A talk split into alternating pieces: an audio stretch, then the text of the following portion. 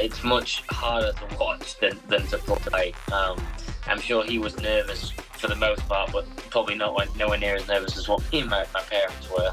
Yeah, just just an incredible week right from the start. Hi, everyone, and welcome back to the USGA Golf Journal podcast. Alongside my co host Mike Trostel, I'm Dave Giancola. Today, it's another great one for you as we're joined by Alex Fitzpatrick, member of the 2019 and 2021 GBNI Walker Cup teams, a former Wake Forest Demon Deacon who just turned professional, and also the brother of 2022 U.S. Open champion Matt Fitzpatrick. There are a ton of storylines to dive into dating all the way back to 2013, so let's get going. And just like that, Alex Fitzpatrick joins the USGA Golf Journal podcast. Alex, thanks for taking the time. How are you today? All good, thank you. Yeah, thank you uh, for having me on. Um, yeah, it's, I'm here down in Ireland and uh, excited for the week. Hey, just turned professional after uh, finishing an awesome career as a Wake Forest Demon Deacon down in North Carolina. Now, before we dive into specifics, take us through the last few weeks where you've been. It's been a crazy uh, couple weeks of travel for you. Yeah, um, I, I, must have been on 12 or 13 flights. Um, before Boston, I was in Florida uh, playing or trying to qualify for the US Open. From Florida, I flew to Boston. From Boston, I flew back home to Wake Forest in North Carolina. Then flew immediately back to uh, Boston the next day to watch my brother play the final round. then flew back to uh, Charlotte to then drive back to Wake to then back to Raleigh. I mean, it's been an absolute nightmare. And now uh, went to Alabama, and now I'm here in Ireland. So it's, it's been nonstop. Yeah, racking up those frequent flyer miles this June. Pretty, uh, pretty remarkable uh, journey that you've had. But you mentioned Boston, and uh, let, us not bury the lead here. You were there because your brother Matt was in the U.S. Open Championship, and, and he wasn't just in it; he was winning it. Uh, take us through what it was like to follow him you know, especially during that final round as he, you know, was jockeying for position with Scotty Scheffler and Will Zalatoris and coming down the stretch. But just what was it like being out there with your parents watching Matt compete for a major championship title? Um, my honest words are a bit of a nightmare, really. Um, I, have said it to a few people. It's much harder to watch than than to play. Um, I'm sure he was nervous for the most part, but probably not nowhere near as nervous as what me and my, my parents were. Um, yeah, just just an incredible week right from the start. Um, we stayed with the same people we did when uh, he played U.S. Am um, in 2013, and um, I don't know. It, it, looked like he felt comfortable being out there. Um, his whole routine throughout the week has been was solid, and um, I know he was excited to, to get to get going on the Thursday. But um, obviously, to be in contention and a chance to win on on Sunday was amazing. And uh, yeah, I'm very lucky that I managed to get there in time um, to watch it all unfold, and uh, especially to watch him win. So you were famously behind that 18th green. We saw the view of you reacting from behind the green, which was awesome and an incredible moment for your family. Now, obviously, you're a golfer. You know what it takes to have big, gutsy shots. Between the putt on 15 and that incredible fairway bunker shot on 18, Take us through what it takes to make shots like that. Yeah, I mean, uh, the shot before he holed the putt on um, 15, the iron shot in from the right side uh, in the rough was like, I was stood maybe, I don't know, 20 feet from him, uh, me and my mum, and I saw the ball come off and I was like, oh my goodness, it just had like a little bit of draw in it and just heading straight for the flag. I was like, if it's got, if it's the right number, I mean, it's perfect. And obviously to go to go and hold the putt, which was I would say probably the most important one he's he made all day. Um, that or maybe the one on thirteen um, was just gave him such a good chance going into the last couple of holes, and uh, yeah, I mean it, it's it takes a lot of guts to um, to pull off some of the shots he did, and um, like you said, that's what it takes to to win a U.S. Open and uh, to win major championships. Really, um, and the one on 18 specifically was um, set him up nicely for, for a chance to claim it. Yeah, you don't always see a lot of emotion from Matt when he's on the course. He kind of keeps it pretty even keeled, pretty level. But when that putt went in on 13, that was an explosion of emotion and excitement that you know I, I had not seen in a long time. But to go back to the 15th hole, you mentioned an amazing shot from the right side to make that putt. That was a significant hole nine years ago as well. Uh, not your first time at the country club. You caddied for Matt there when you were what 12, 13 years old back in 2013. Yeah, there's a there's a, a, a, clip that's sort of gone around a little bit of, of when he was uh, when he was on that hole in the final um, of the U.S. Am, and I'm there just kind of flipping my putt around and kicking the head cover down the fairway, and not not really thinking there's any cameras on us. Um, but yeah, it's uh, yeah, like I said, it was kind of one of those when he hit the putt, it was like this is just it looks like it's going to go in. Like it just I don't know, it just felt like it had to happen. Um, and obviously with that hole being that he won on in the U.S. Am, it was kind of um, almost like a big moment in both occasions, really. Uh, but yeah, just just incredibly proud of him, and uh, I felt like he was due one. And you, you know, we've talked about it. it's tough for you to follow it. You'd probably probably rather have the club in your hand and be in more control than watching. But what are your parents like when they're there as well? How are mom and dad? Are they similar? Or are they different? You know, what are they like as fans watching either one of you play? Um, first of all, my mum is is not not great. She's not bad, but she's not great. She gets incredibly nervous, and um, my mum actually didn't like so so walking around um, until the last four holes. We we were outside the ropes, and uh, it, I feel sorry for my mum. She's only five foot two, bless her, and uh, she just couldn't see anything. So she didn't. She barely watched the shot all day. Um, and then when we uh, eventually when we got inside the ropes, it was uh, it was great because we got to see everything. Um, and uh, yeah, just just crazy. Um, it's my dad is on the other hand is terrible. Um, he sometimes picks up things off the ground, and if he makes birdie, he keeps them, and if he doesn't, he throws it away. So. yeah, he had a, I can't remember which tournament it was, but he had a thing called the lucky stick, which he picked up picked it up and Matt made like four birdies on the bounce, and uh, that was to finish the the day. And then he took it home with him, and then brought it back the next day. And I think he made bogey on the second, and he just tossed it away. um, so yeah, he's, he's the, my dad is definitely worse than my mum. Well, they've obviously watched you on some of probably the smallest stages growing up and some of the grandest stages between you and your incredible performances, you know, in college, Walker Cup, amateurs, etc., and then Matt at, at the US Open. Take us back to growing up. How'd you get into the game and what was it like growing up, kind of competing with your brother a bit in the backyard, maybe? Yeah, I mean, uh, I've said this a few times, sort of the age gap between us is just like a little too big for us yep. to be almost. Um, it's obviously a little more now. I'm older, and um, I guess we're both professional. But um, sort of when I when I was younger, I, I, played a lot of football or soccer, as you guys would know it, and um, I would say that that was probably my main sport until I kind of had to make a decision when I was like 14, 15 of what I want to play as um, as a future, really. And um, we, I'd say after that, I would say we I'd see him a little bit, but because um, the age gap was so different, he would play tournaments that I couldn't get in. Um, so he'd travel, and I'd I'd end up going being dragged up there with my parents, and I would hate it. I'd want to go home and, and see my mates back home at school, and um, but I, uh, the first event we actually played in together as a t- in a tournament was the Valspar in March. So that was the first ever tournament we played together, um, and it was nice to have him there. Nice to play practice rounds with him and um, pick his brains a little bit. And um, yeah, hopefully, hopefully I'll be competing against him soon on a uh, on a bigger stage. But for now, I'm um, hoping to play some good golf this week and uh, hopefully on the European Tour and the PGA Tour at some point. Something tells me you'll find you'll find each other in the fairways again for sure. Uh, so going back to 2013 when you were caddying for him at the U.S. Amateur, was that an inspiration for you to to be inside the ropes at a big event like that as you were just getting into that elite amateur game? Um, not really. I, I, the only reason I was I was caddying was uh, my dad promised me a new iPhone. uh, the reason it, I was uh, I was caddying. I mean, we when we got there, it was incredibly hot, and uh, the course was obviously really long. Um, caddies were too expensive for us. We we weren't born on lots of money. Um, so my dad was like, look at obviously never assuming that he'd win, was like, yeah, like I'll give you a new iPhone if we win and all that. And I was like, oh, go on then, like I'll take it. And then lo and behold, we get to the final and he goes and wins. And uh, my dad actually uh, my dad actually took up what he said and got me a new phone, which was great. So all my mates were jealous back home. You're making me feel old because when I was that age, there definitely wasn't an iPhone to be had uh, if I did well. Old, don't worry.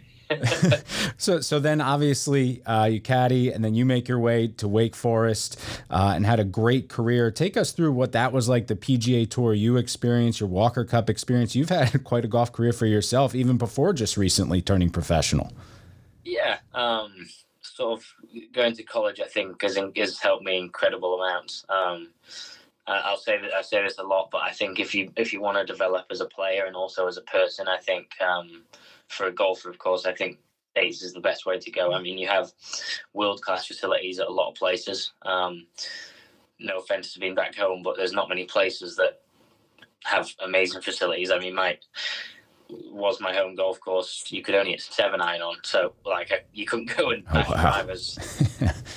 went. But the um, I think I think it's the best place to go, and um, over the years, I felt like my game developed just a little bit more each year, and um, I think that showed. And uh, I wish, I wish the end of my um, the the spring semester of my season went a bit better. But uh, when you go through some pretty big swing changes and stuff, it's hard to hard to go out and play well. Um, but yeah, very, very, very lucky and privileged to uh, for Wake to to allow me to go to there, and um, very thankful for what they did for me.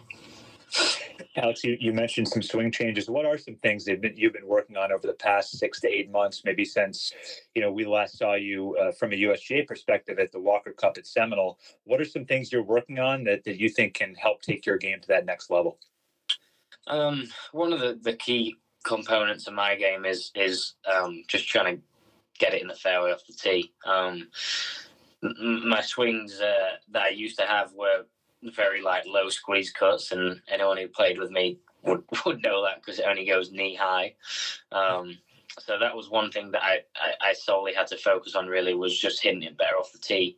Um, and I went through I went through a load of swing changes and um, lots of stuff, and eventually uh, eventually I started seeing uh, a guy called Mark Blackburn about two months ago. Um, he's been incredibly helpful uh, and just incredibly knowledgeable as well. And um, yeah, I feel like it's definitely getting better, which is great. And I'm lucky because um, my brother's circle and my circle are pretty much identical, and everyone is really close. So um, everyone's willing to help each other, which is nice. Well, certainly, uh, you know, I'm sure you've learned a lot from from Mark, from your brother Matt, you know, with, with, the swing and with the mental game. What are some things that you know you've been able to to pick up from from Matt over the, the years, and and maybe what are some things that you know maybe he's been able to learn from you in terms of you seem like you're slightly different personalities, your games might be a little different, but you know, how have you been able to push each other to get better, and and what are some things that you know does he do well that you can pick up on, and, and vice versa.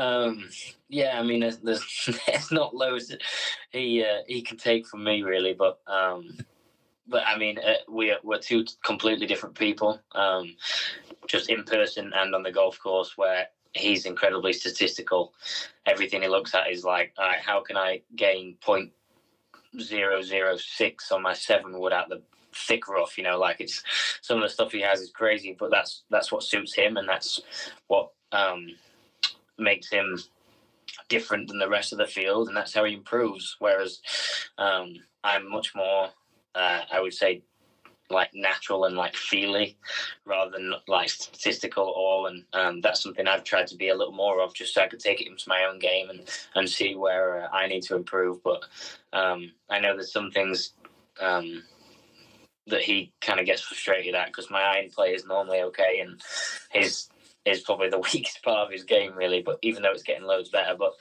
um, when I played with him a couple of times and I've hit it inside him, he's like, "Oh, for God's sake, like, not again." Um, but yeah, there's there's not much there's not much that he can really take from me. Um, as especially as a U.S. Open champion.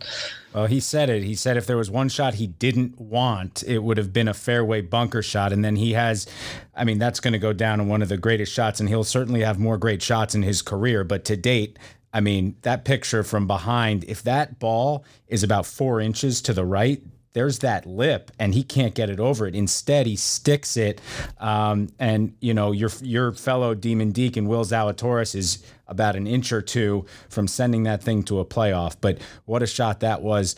And going back to, to your Walker Cup experience, um, I, I was at Seminole. I didn't make it over in 2019, but what did that mean to you to represent your country and just be a part of the pageantry of the Walker Cup? It's certainly one of Mike and I's favorite events that the USGA uh, is a part of.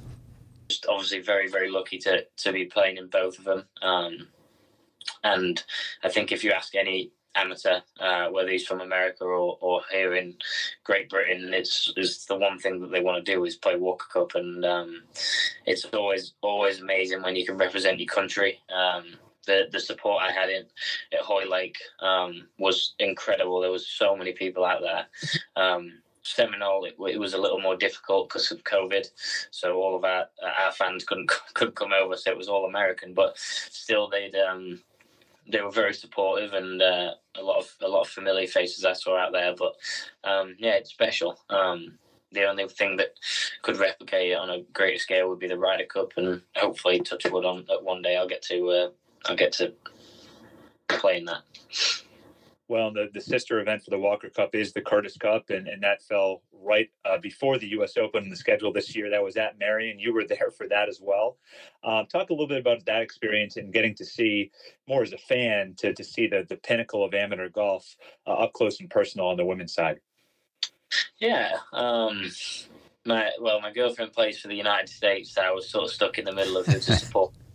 Um, I was telling her that it was America and it might have been the other. I'm, I'm not sure, but um, yeah, it's it. I mean, it's great that the course was in unbelievable shape. Um, it was literally manicured to perfection and almost it looked like Augusta. I mean, um, it was incredible, and um, it's it's interesting that the game is. I do think the game is obviously different for um, the women than it is for the men, but um, it was still just as exciting, and uh, and the support and crowds that they had there was was crazy. I mean, there was so many people. Um, but yeah, like, like like the Walker Cup, it's these girls were extremely excited to represent the country, and uh, they were all fought as hard as they could. And um, I know the United States came out on top, but I'm sure it was a great experience for for all of them there.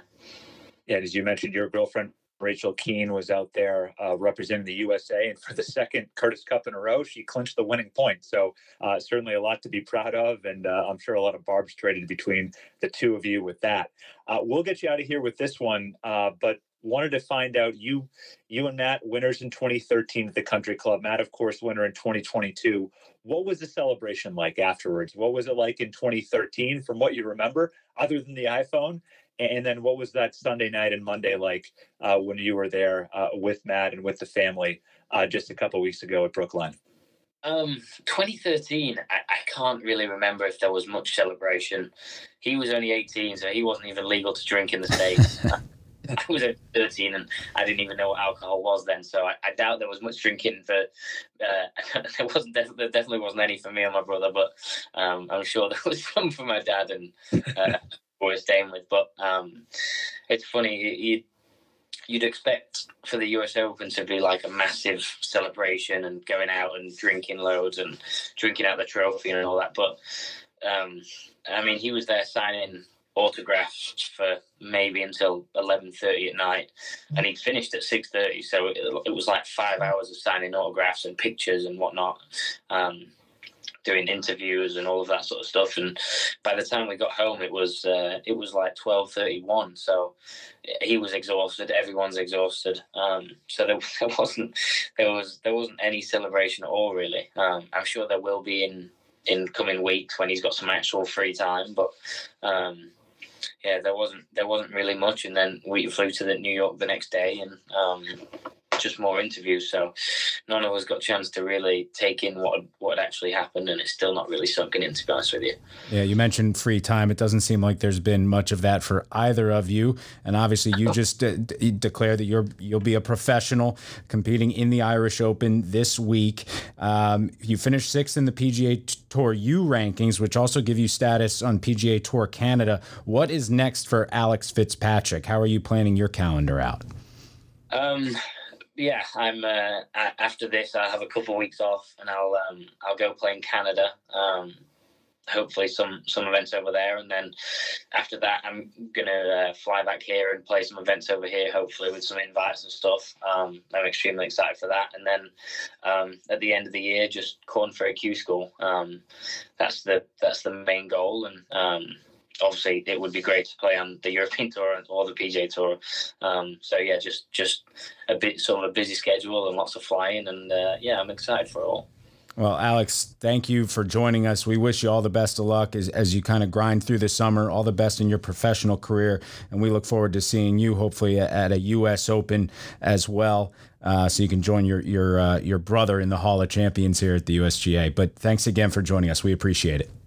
No, thank you for having me on. Thank you, guys. There you have it, folks. We can't thank Alex enough for taking the time out of his schedule to join us today. As you can tell, there's been a ton of success in the Fitzpatrick family inside the ropes in the last decade, and something tells me both Matt and Alex may just be getting started. You can catch highlights of Matt's incredible U.S. Open Championship victory on the USGA's YouTube channel and the USGA On Demand app. I sure can't get enough of it, especially that putt on 15 and the incredible fairway bunker shot on 18 in the final round on Sunday. Not only that, but you can catch a ton of highlights from the other USGA championships we had in June. And what a June it was! Minjee Lee's win at Pine Needles in the 77th U.S. Women's Open presented by ProMedica. USA team's resounding victory in the Curtis Cup at Merion and Padraig Harrington's big U.S. Senior Open victory at Saucon Valley. Plenty to keep you busy. So, for my co host Mike I'm Dave Giancola, and we'll talk to you next time.